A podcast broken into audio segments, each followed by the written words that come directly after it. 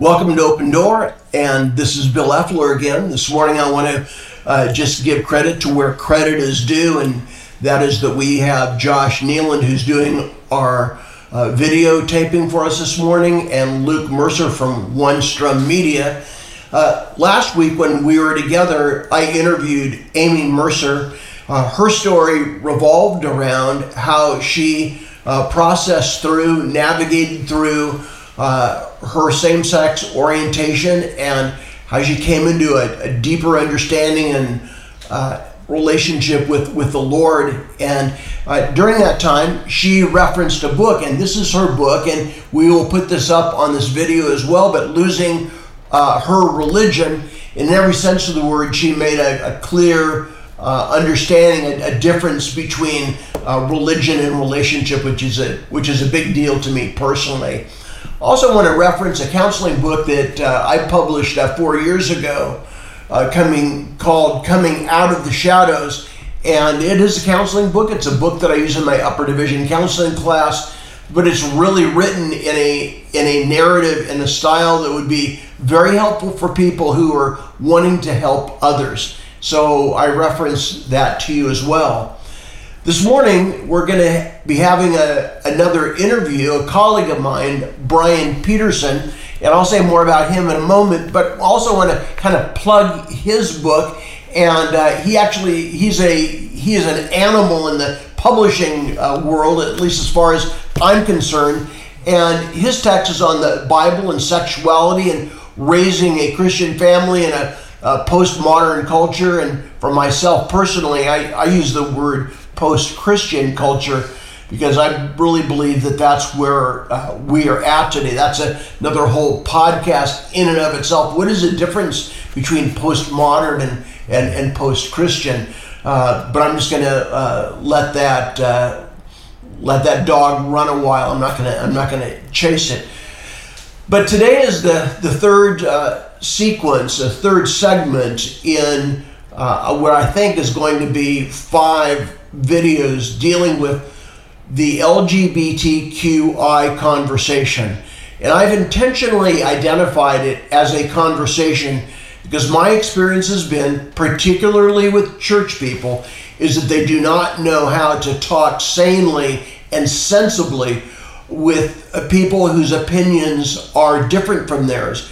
And there can't be a, a more different opinion uh, than those who uh, embrace the same sex attraction uh, relationship or orientation, lifestyle, identity, whatever word you want to use. And these are all words that are commonly used today when having conversation with the LGBTQI uh, community. But today is a is a different day. We're uh, i have invited Brian to come in and and share with us specifically uh, really what the ancient world has to say, uh, what the scriptural world has to say today regarding the LGBTQI conversation. So it's altogether different than last week, and it's altogether different than the next two weeks in, in particular. But uh, who is Brian Peterson? Who is this guy, this friend? Uh, he's uh, he's not only my colleague, but he's my suite mate. He's he's one wall away from uh, from where we're at. And so, uh, Brian, I'd like you to tell our viewing audience uh, who is Brian Peterson. Uh, what makes him tick? A little bit about your background, family, uh, but uh, the mic is yours. Sure.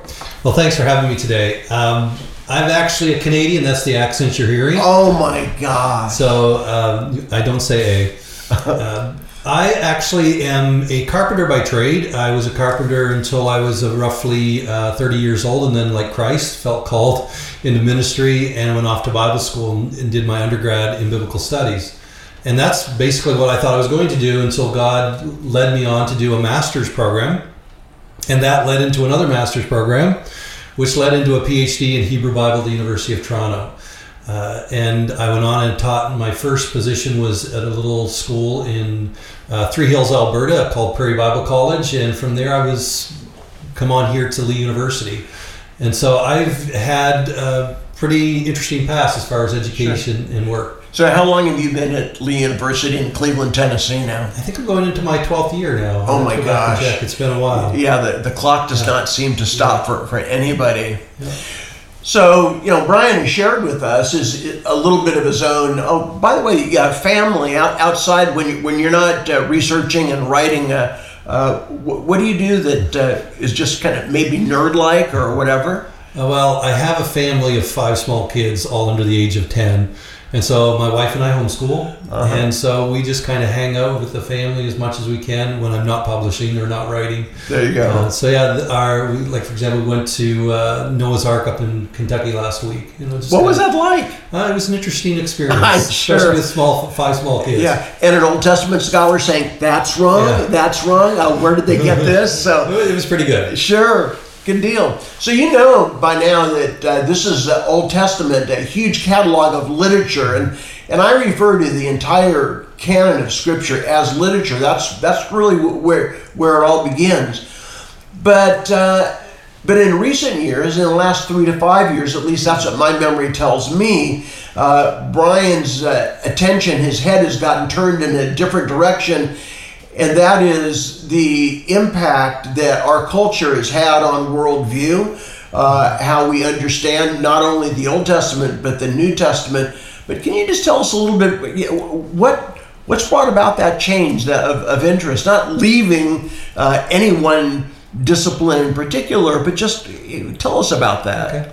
Well, you're right. I mean, my, my expertise is actually the book of Ezekiel, Old Testament, and did my dissertation there. Uh, published uh, pretty widely in the Old Testament, very technical stuff for the most part, what I call for the scholarly community or the academy.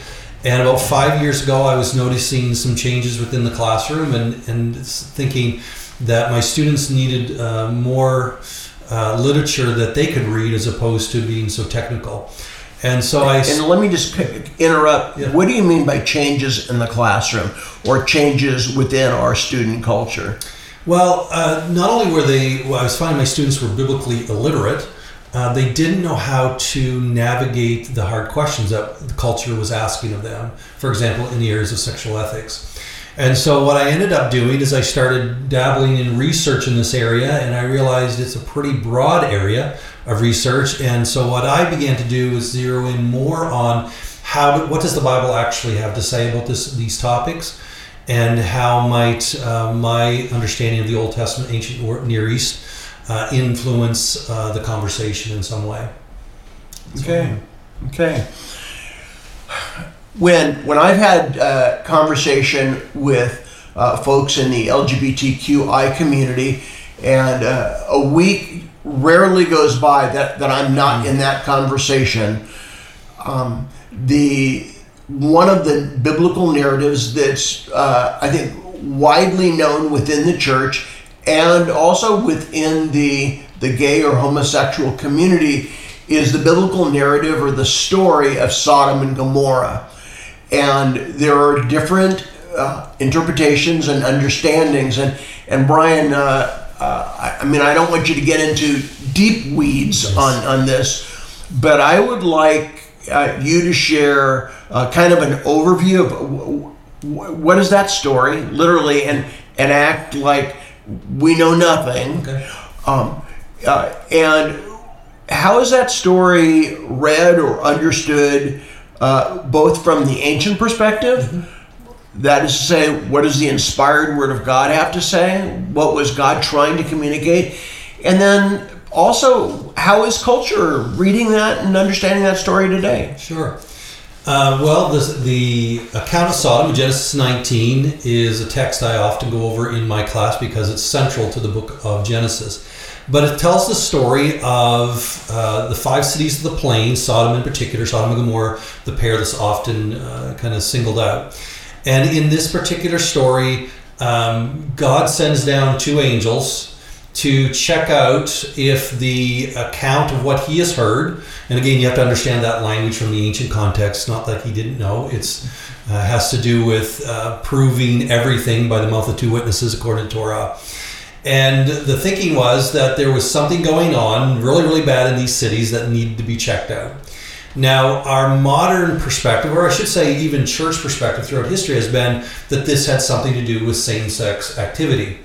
And uh, so the story goes that the two angels show up later in the day when normally they would be asked into somebody's house. And this was very common in the ancient world.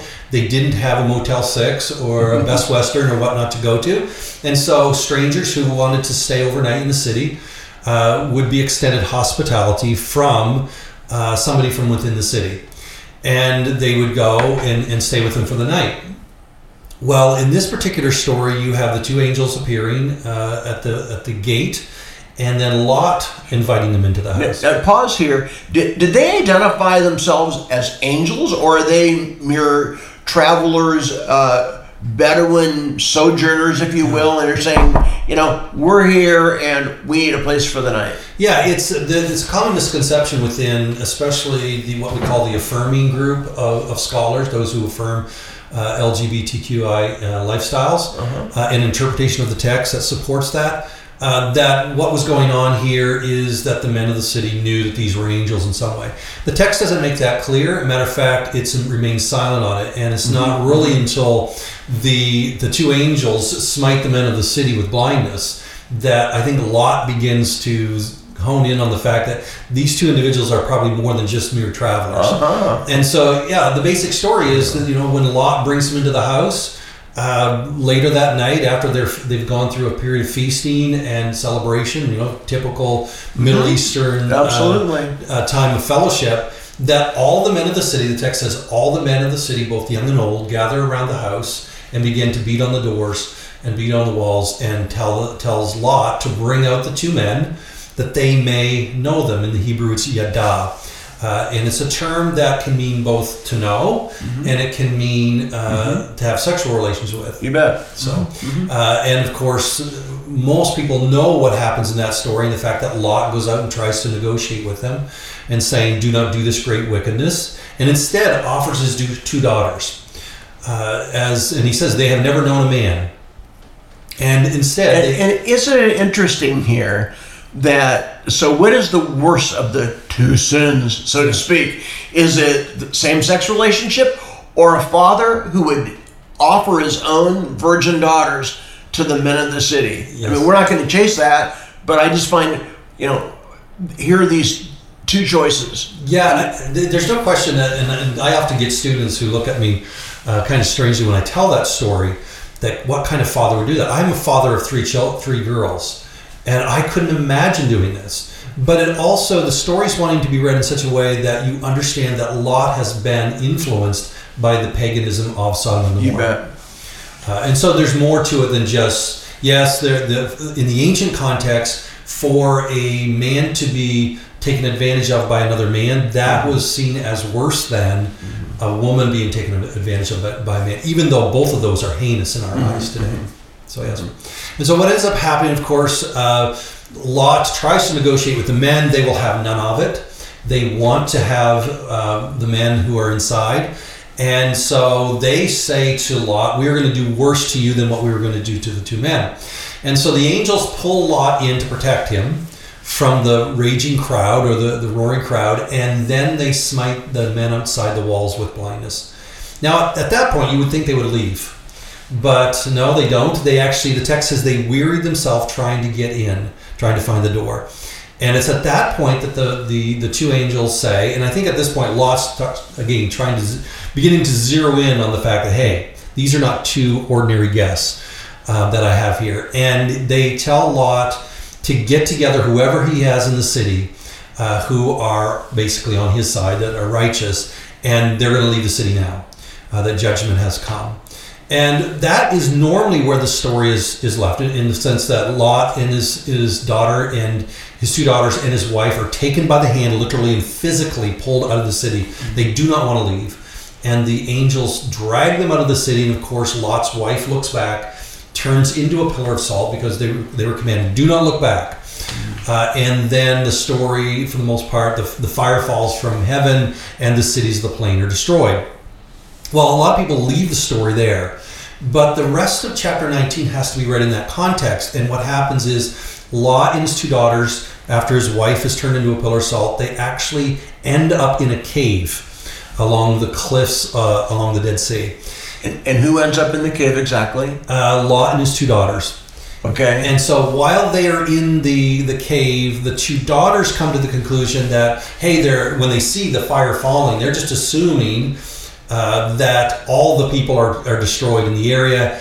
And the two daughters say, hey, there's no man around for us. How are we going to perpetuate our father's lineage? And so they get their they come up with this plan where they get their father drunk.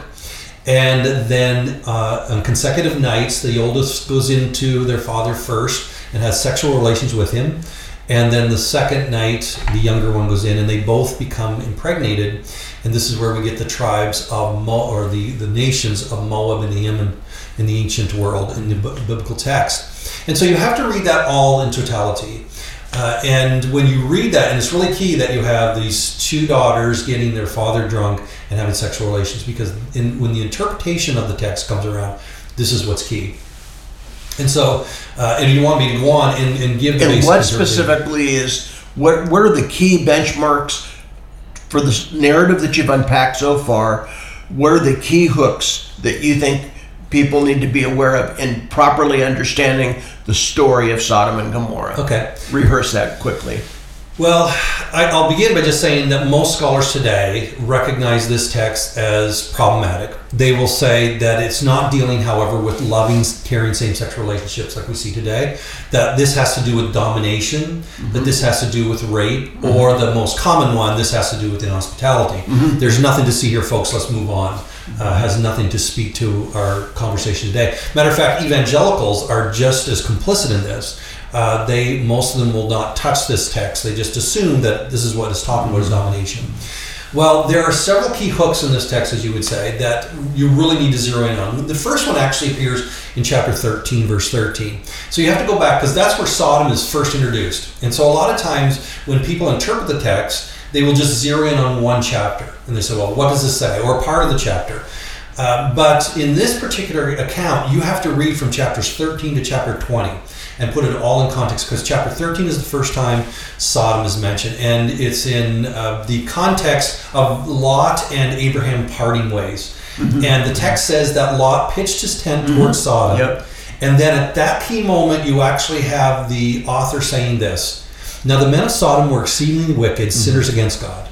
It's out of nowhere. Uh, And so uh, when I began to study this and look at this particular phraseology, what I found in the Hebrew is that it appears three times in the book of Genesis sinning against God. And in every case, it has to do with sexual sin. So immediately, what this does is it puts sin in a context outside of the issues of inhospitality. Now, again, you could say, well, maybe it has to do with domination or rape.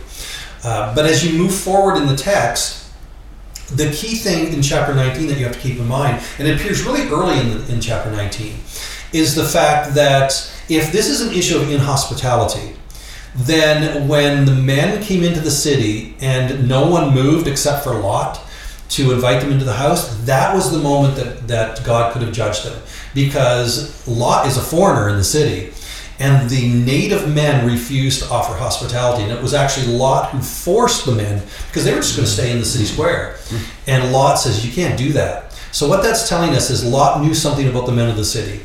And in this particular case, if it was inhospitality, that would have been the moment that the angels could have said, Okay, we've seen enough. Mm-hmm. They didn't invite us into their homes. It was only this foreigner, so therefore we can bring judgment.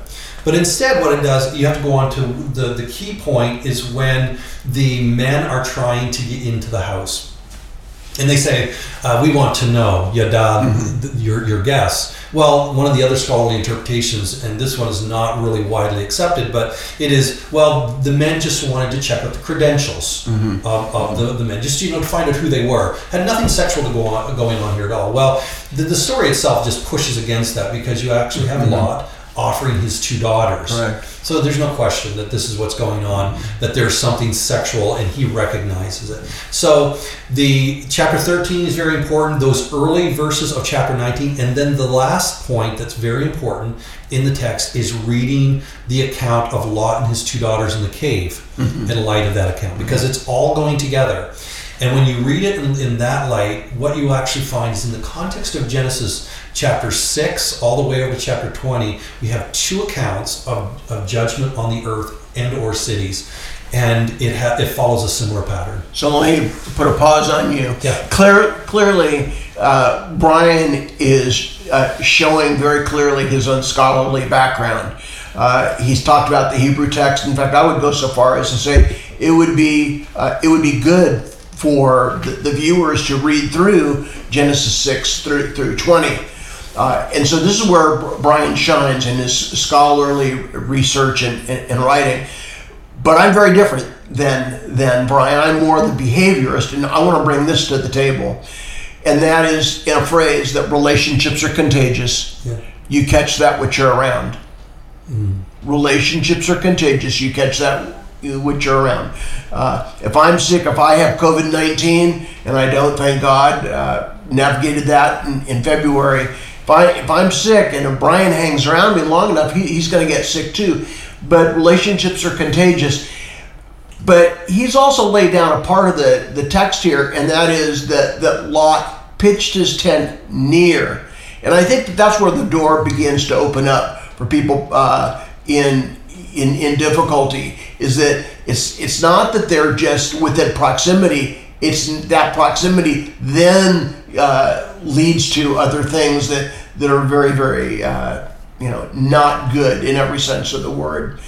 The other thing that you can't escape here is uh, the the incestuous relationship between uh, Lot and his daughters, and and the daughters become impregnated, and and then that brings on uh, what are the nations?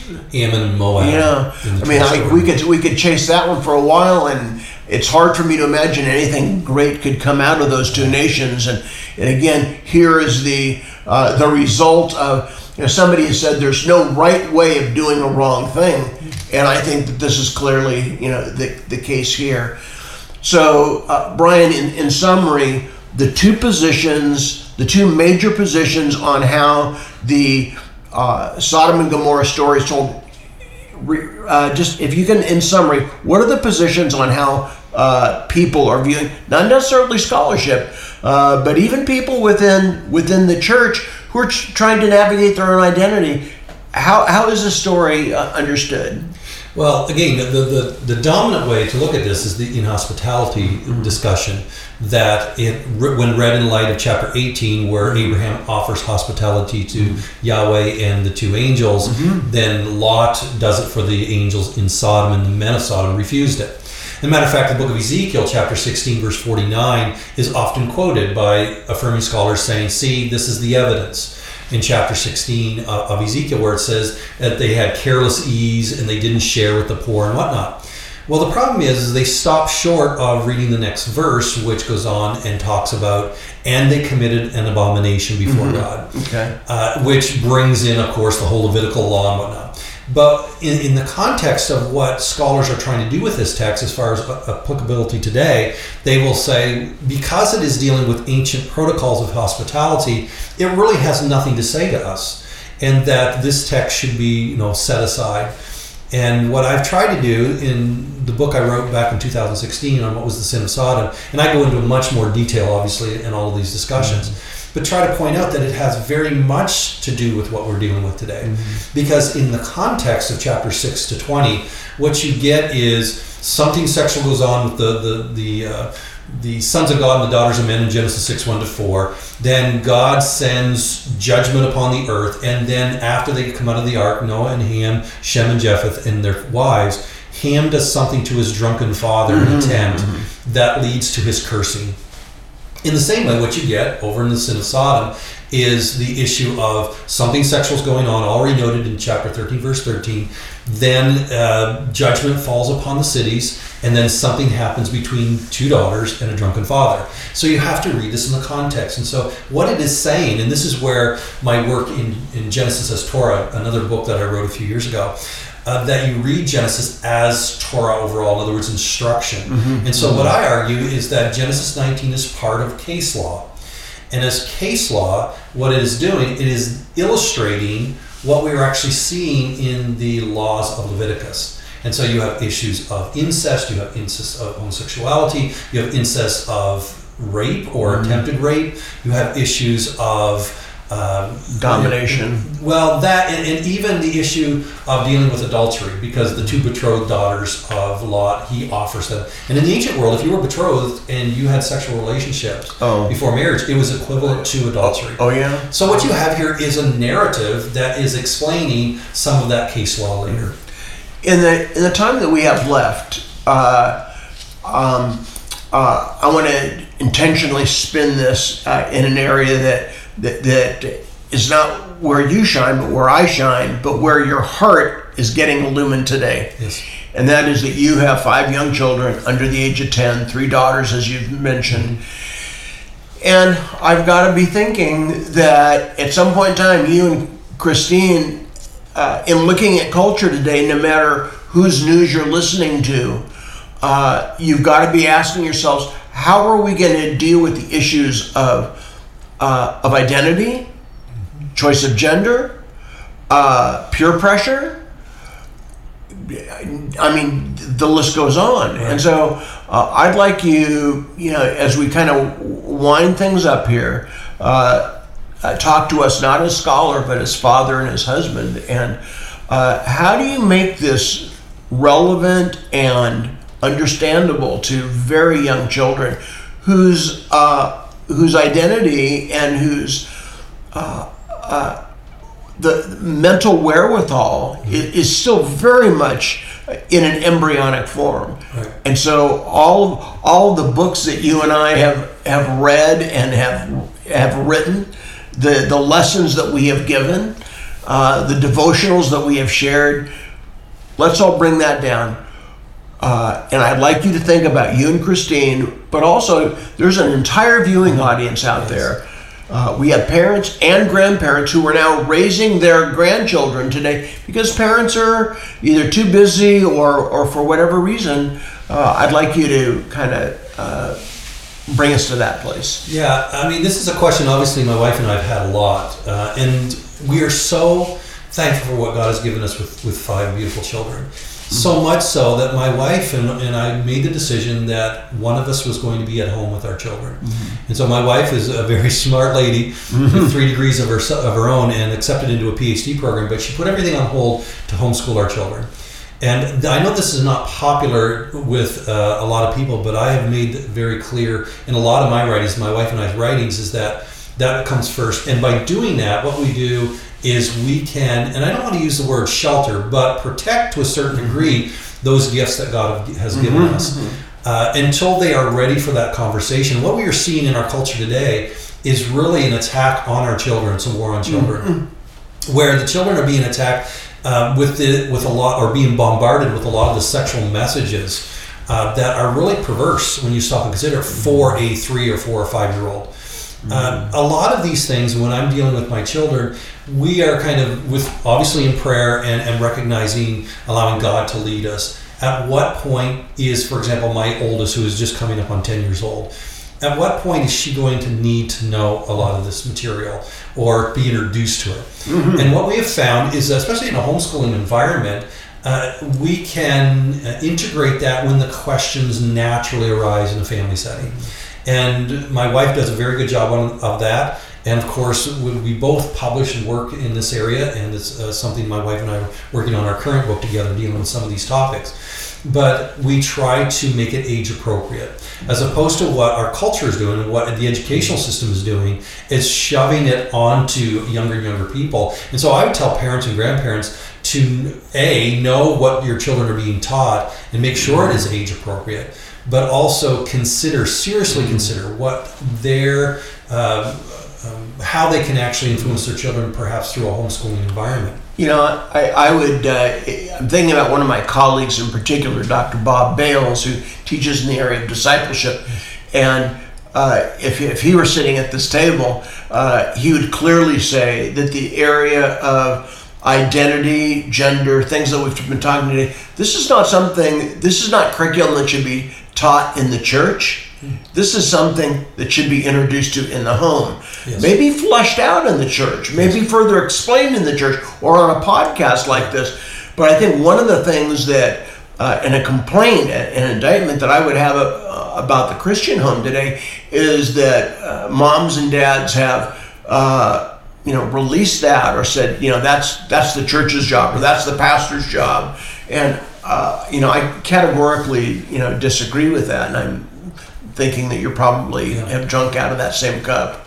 Yeah, and, and again, there's a lot of the issues that we deal with uh, when it comes to uh, identity and questioning, you know, sexuality and whatnot. These are natural things. As a father now, Of course. five, I'm watching this happen, even with my little boys, little girl. You know, that whether they want to put on girls' clothes or whatnot. Well, in today's culture, as soon as that happens, we're automatically, oh my goodness, we have to now identify mm-hmm. as mm-hmm. X, mm-hmm. whatever you know the, the going flavor is. And I say, what I'm learning is that the majority of these, and my research is showing that a majority of these types of issues work themselves out by the time you know young adulthood or even into late teens. A lot of this is worked out, but unfortunately, our culture is pushing people into identities that uh, would normally not happen in, in a regular setting. And just so just so you're uh, aware, uh, next week in particular, uh, when we come into segment four of the LGBTQI conversation, I'm going to be talking about these stages of how does this morph, how does this develop. So uh, I know that perhaps this has uh, surfaced some uh, questions. Some, gosh, I'd like to ask them about this. Uh, but we're going to continue to, to unpack this. So I would agree with you uh, that that culture, and in fact, it's it's in our curriculums. Yes. It's it's forced, and it's and it's interesting to me that the one side of the conversation can be so uh, visceral and be so. I'm going to use the word militant, Yeah. and yet those of us on the conservative side who try to understand the scripture on one hand and try to be sensitively and um, pastorally helpful on the other, then then we are called haters Yes. by the by the very group that uh, is is just so visceral. And so, I mean, that's another whole topic in and of itself. Absolutely. So here's the last thing, and, and I, now our time is is, is is is well gone. If there's one thing, uh, one item, one concept that you could leave the uh, viewing audience with today, what is that? And I'd like you to look into. We have two cameras going here today, but I'd like you to look into that camera and uh, give them, as Billy Joel would say, your best shot. I would say protect your children. Um, we have we have been seeing this on social media coming uh, just this past weekend or week. Sorry, uh, uh, the gay choir out of San Francisco, gay men's choir. They said we're coming for your children, and these for me, like I said, as a father of five. I protect my children, and it's our responsibility to do it.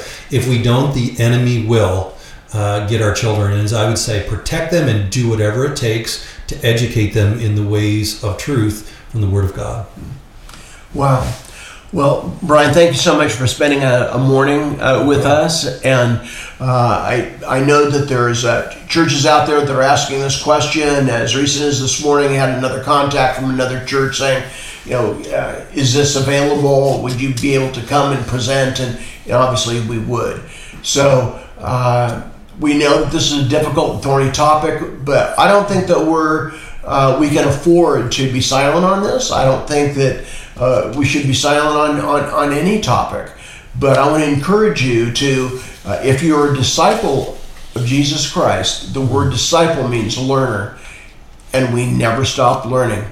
Until next time, I'm Bill Effler. This is Brian Peterson, and you've been with Open Door.